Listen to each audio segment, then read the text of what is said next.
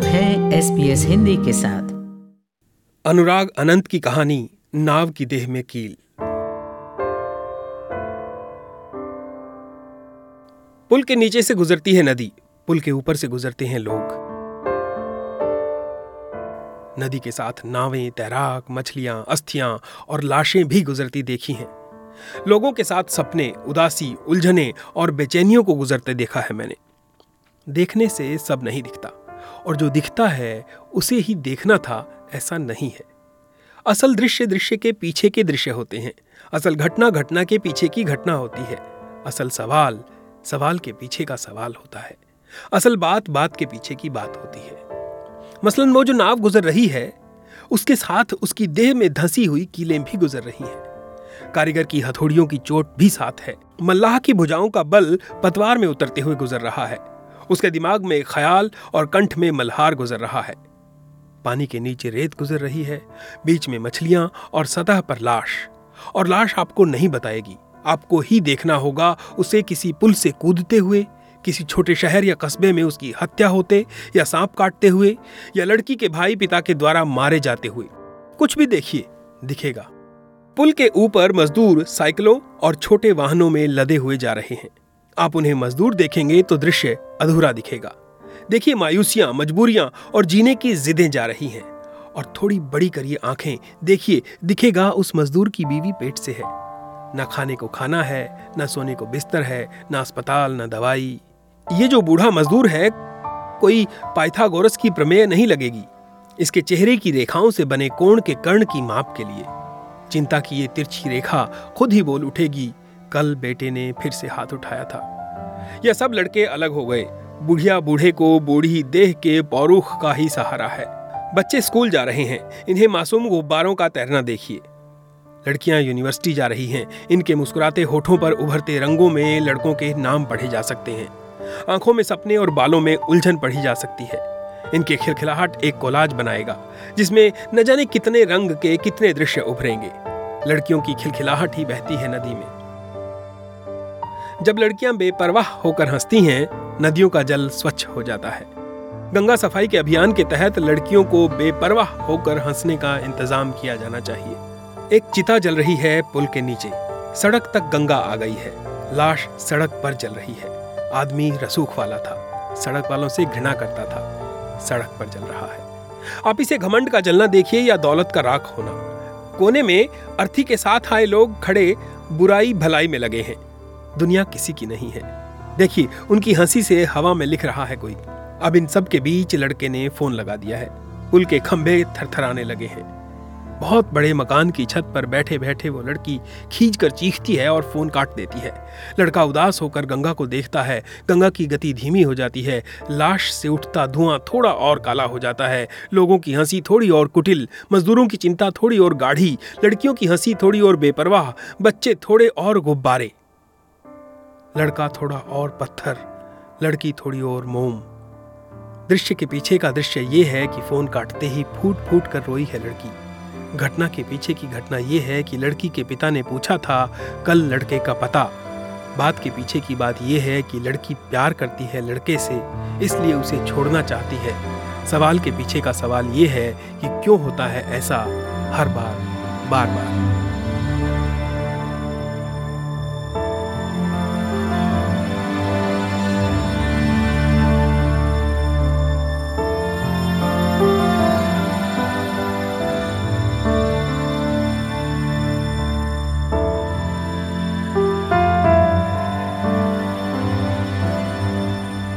तो दोस्तों आपने सुनी अनुराग अनंत की कहानी नाव की देह में कील। अब इस कहानी पर चर्चा करने के लिए अनुराग खुद मेरे साथ हैं और उन्हीं से जानते हैं कि ये कहानी कहाँ से आई। अनुराग आपका स्वागत है एस हिंदी पर। जी नमस्कार शुक्रिया। अनुराग अभी अभी हमने सुनी है ये कहानी नाव की देह में कील। तो इस कहानी की कहानी क्या है ये आपसे जानना चाहेंगे। दरअसल इस कहानी में कई सारे दृश्य हैं जो कि दृश्य के पीछे के दृश्य देखने की लालसा है कवि की और लेखक की। तो उसी प्रक्रिया में कहानी लिखी गई थी कि जो हम देख रहे होते हैं उससे इतर भी एक दृश्य होता है जो उस दृश्य को संचालित कर रहा होता है। दरअसल असली दृश्य वही होता है। जैसे नाव जब नदी की सतह पे तैरती हुई दिखती है तो उसके तैरने के लिए जो जिम्मेदार है उसकी देह पे गड़ी हुई कीले हैं जो कि उसको नाव बनाती हैं। अदरवाइज़ तो वो टीम की चद्दरें हैं जिनको आपस में जोड़ करके नाव बनाया गया है। तो उस कहानी में भी बहुत सारे ऐसे दृश्य हैं जो कि दृश्य के पीछे के दृश्य हैं जो कि घट रहे दृश्य के लिए जिम्मेदार हैं। तो एक बड़ा चित्र देखने के लिए हमें सारे दृश्य देखने होते हैं यही बात कहानी के माध्यम से कहना चाहा है मैंने। जब आप कहानी कहते हैं अनुराग तो वो ज़िंदगी से ली जाती है कि अनुभवों से ली जाती है? कहाँ से आती है अब तक कहानी? देखिए, एक कहानी को कहने के लिए आपको बहुत सारी चीज़ों का सहारा लेना होता है। आप अपने जीवन का अनुभव, आसपास के जो लोग हैं, उनके जीवन का अनुभव भी, कुछ कल्पनाएँ भी, और कुछ यथार्थ भी होता है जिसको आप एक साथ मिलाते हैं। तो मतलब एक बात को कहने के लिए आपको कई सारी बातों का सहारा लेना होता है, तब आप एक बात कह पाते हैं। जीवन का एक हिस्सा दिखाना होता है आपको तो उसमें सारे तत्व होते हैं उस बात को कहने के लिए।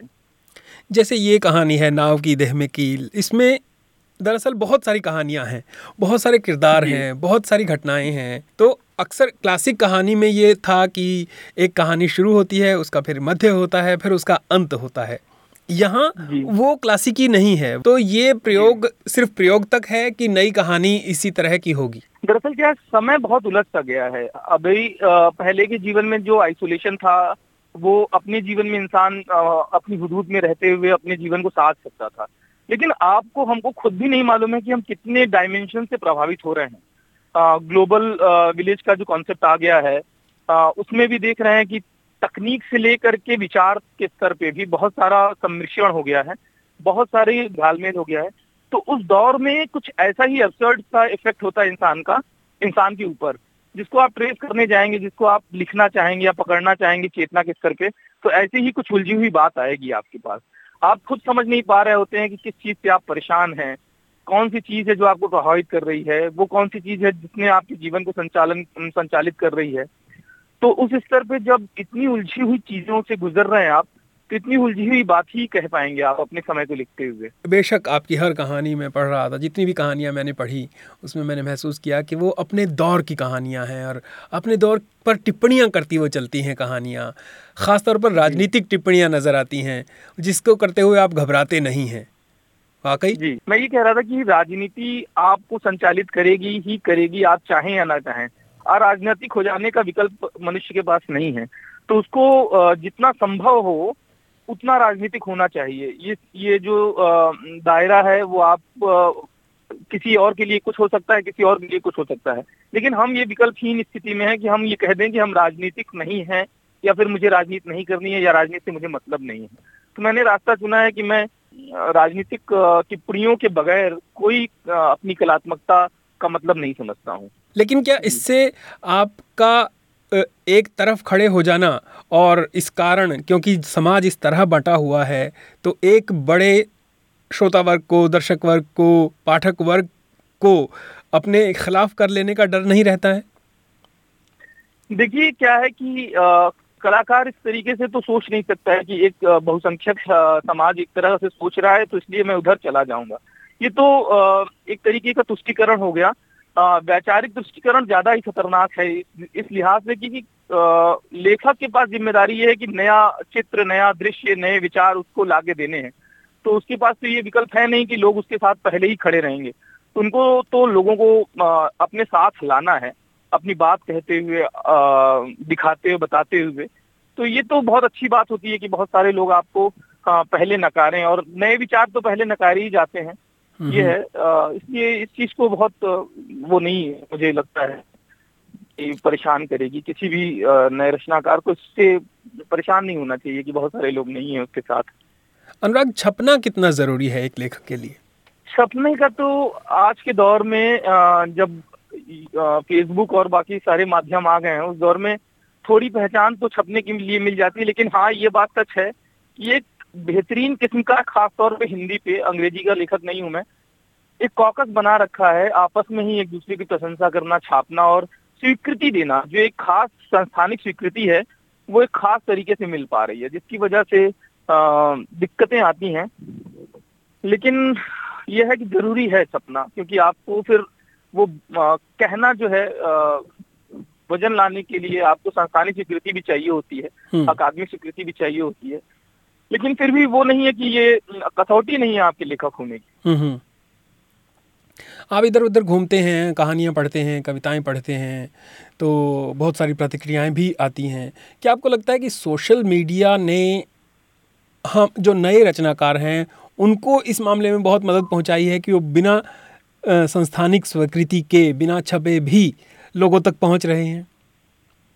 देखिए, इसमें एक सरल रेखी व्याख्या तो नहीं हो सकती है कि जिस तरीके से सोशल मीडिया के दौर में ओपन माइक से लेकर के और भी कैसी भी कविताएँ आप लिखे हैं, बहुत सारी कमेंट्स आ रहे हैं, किसी भी तरीके से रचनाकार अपने आप को रचनाकार कह रहे हैं तो गंभीर रचनाकर्म की एक कमी भी आई है। इसके साथ जो फेसबुक के उभार और सोशल मीडिया के उभार के साथ। हम्म। इसलिए भी मैं कहता हूँ कि जो सांस्थानिक स्वीकृति है वो उसके लिए भी इंसान को प्रयास करना चाहिए।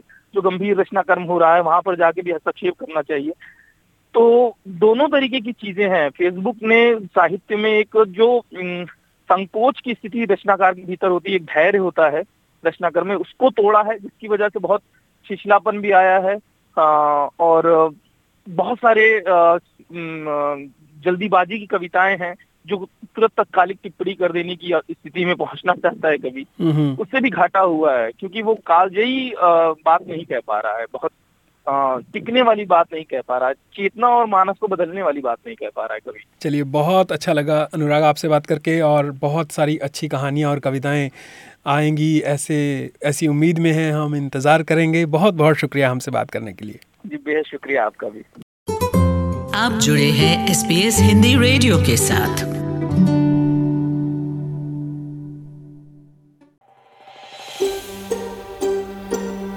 लाइक करें शेयर करें या कमेंट करें एसपीएस हिंदी को फेसबुक पर फॉलो करें।